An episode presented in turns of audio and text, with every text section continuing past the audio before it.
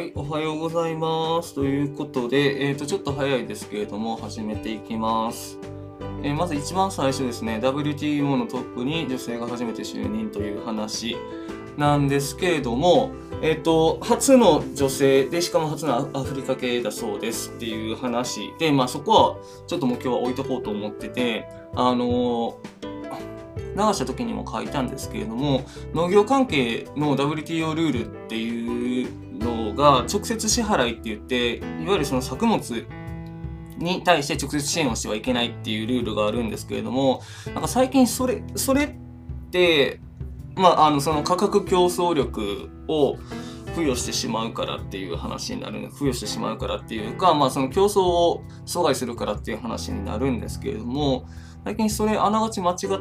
てないんじゃないかなっていうのは思っててで他の国たちってまあどうやってるかっていうと、まあ、アメリカはちょっとあの抜け穴的な感じで、まあ、なんかその地域に支払ってますよって言いながらなんかそのトウモロコシ農家さんに、えー、バックしてたりとかなんか差額分払ってるとかそんなんやったかな確かっていうのをやってるんですけどあの EU とかは地域に対して払ってたりとかしてるんですね。で日本もまあなんかそれを取り入れて中山間地域への直接支払いみたいなのとかもやってたりしたんですけど、まあ、結局いわゆるその条件不利な地域って絶対あるわけで、まあ、そういうところに対しての支払いっていうんだったら全然 OK だよっていう話なんですね。まあ、だからそういうことを考えると、うん、全然ありなのかなっていう気が最近してきました。ちょっとこの辺まだ固まってないんですけど、なんとなく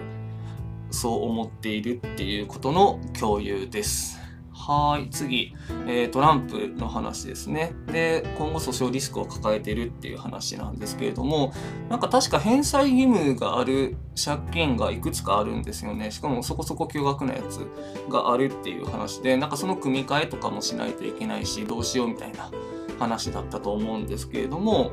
まあ、そこの話がまず一つとで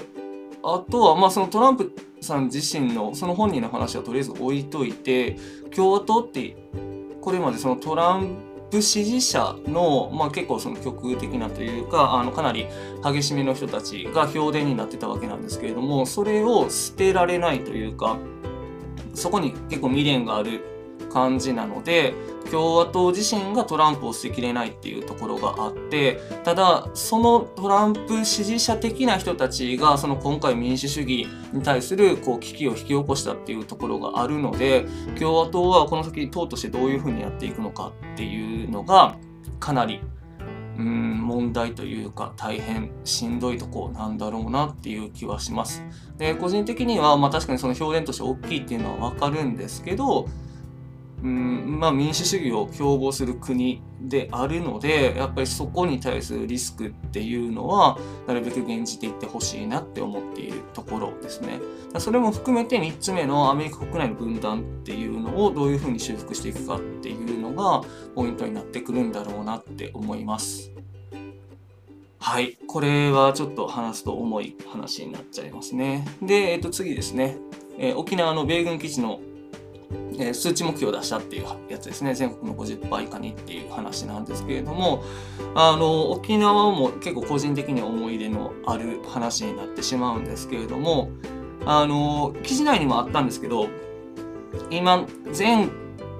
基地の全アメリカ米軍基地の70%が沖縄に集まってますよと。で、その返還目標っていうのがあるんですけど、その返還目標を目標通りに達成しても、えー、全基地の69%にしかならないということで、なんか1%しか動かないんだなっていうのがそもそもびっくりしたっていうのと、あとは、あの、基地あるから沖縄って潤ってるんでしょとかっていう話あるんですけど、その基地の土地っていうのをじゃあ商業施設とかに開発できるっていう話になったらもっとあのお金動く可能性もありますしでしかも持続可能なというかそこの中でこうきっちり経済として回していけるっていう話になるのでやっぱり基地返還をしていくでその土地を沖縄がきちんと使えるようにしていくっていうのはすごく重要なことなんだろうなっていうのは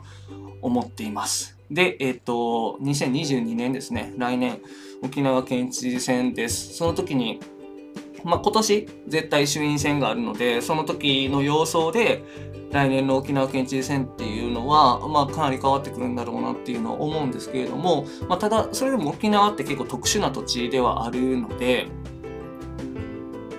うん、まあ、そこと、まあ、本土、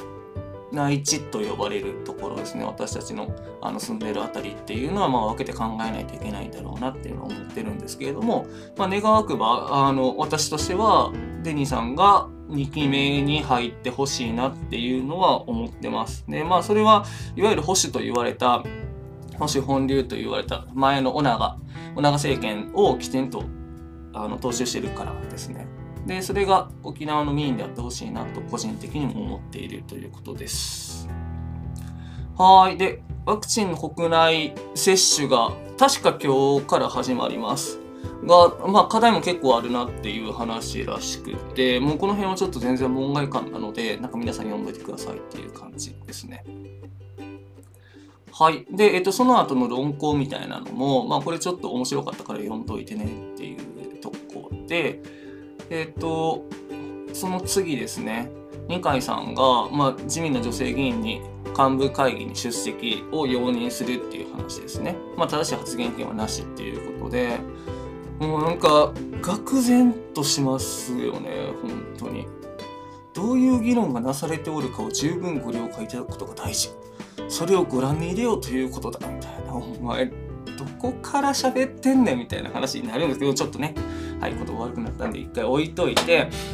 まあなんか本当にその森さんの案件であれだけ燃えてであれだけ批判されて非難されてっていうのがあったのにそれがもう全然ワールドスタンダードじゃないんだよっていうのをあれだけ言われたのに1ミリも分かってなかったんやなっていうことが衝撃です。もうなんか言うことないですしまあこの二階さんって幹事長ずっと長いことやってますけど私の地元の和歌山3区出身あ選出の議員さんなんですよね。で足元では確か二階派と言われたようなえー、っと県ん？県議選やったかな？市議選やったかな？忘れたんですけど確か負けてるんですよね。まあそういうところもあるのでちょっと二階さんそろそろね、あの一人願いたいなって個人的にも思ってるんですけれども和歌山県民としても和歌山県民じゃないんですけど今は、まあ、あの出身者としては頑張っていきたいなと思っているところです。ちょっと党派性があらわになっちゃったんですけれども。まあただ二階さん本当な困るなっていう感じですね。で、えっと、その次の話ですね。高速の黒染め指導違法性は否定。原告側控訴を検討っていう話なんですけれども、これ、えっ、ー、と、昨日ちょっと速報的に流させてもらったニュースなんですけれども、あの、確かこういう拘束関係の判決では初めて、えっ、ー、と、罰金というか、あの、なんだろう、一部、その、原告側の主張が取り入れられるっていう話で、結構画期的だなって思ったんですけれども、まあ、いわゆるその被告側が敗訴っていう感じですね。被告っていうのはま学校側だったりとか、えっ、ー、と、実際が敗訴っていう話になったんですけど、やっぱりその内容をよく読んでみると、あの、全然不服というか、あのその拘束自体は別に間違ってないよっていう話になってたんですね。まあ、それはもちろんそのなんだろうコースを検討しても当然だなっていうのは思いますし、まあ、ただそれでも結構負担かかるものだから、まあ、この人たちがどう判断するかっていうのは尊重されるべきだなっていうのはもちろん思ってるんですけれども。で、まあ、そもそも論なんですけれどもこのご時世というか、これだけいろんなこう人材が海外からも入ってきてる中で、で、ハーフっていう言われる人たちも増えてるのに、髪の毛の色をなんか黒でないといけないとか、まあ、その先発してはいけないとかっていうのってなんか本当に必要なルールなのっていうのはなんかもう一回ちゃんと考えないといけないなって思ってるんですね。でなんかそもそもじゃあ先発してはなんでいけないの神様じゃなんでいけないのっていう話なんですけど、まあ、その風紀が乱れるからとかも多分いろいろあると思うんですけどそれって本当なの科学的理由あの科学的根拠ってあるのっていうのはなんかきちんとこう問い詰めたいなっていうのは思ってる。問い詰めたいなっていうかなんかそういうところをベースにして話していきたいなっていうのは思っているっていうことですね。で、えっと、まあ、これがほぼほぼ最後の話になるんですけれども、あの、愛知県知事の大村さんのリコール問題ですね。で、これ、あの、この団体のトップ張ってたのが、張ってたのかって今も、あの、トップ張ってるって言い方がちょっとヤンキーっぽいですけど、あのトップをやってるのが、あの、高須クリニックの高須院長ですね。で、彼がそのトップで、この組織内で起こった出来事に対して責任を持たないといけない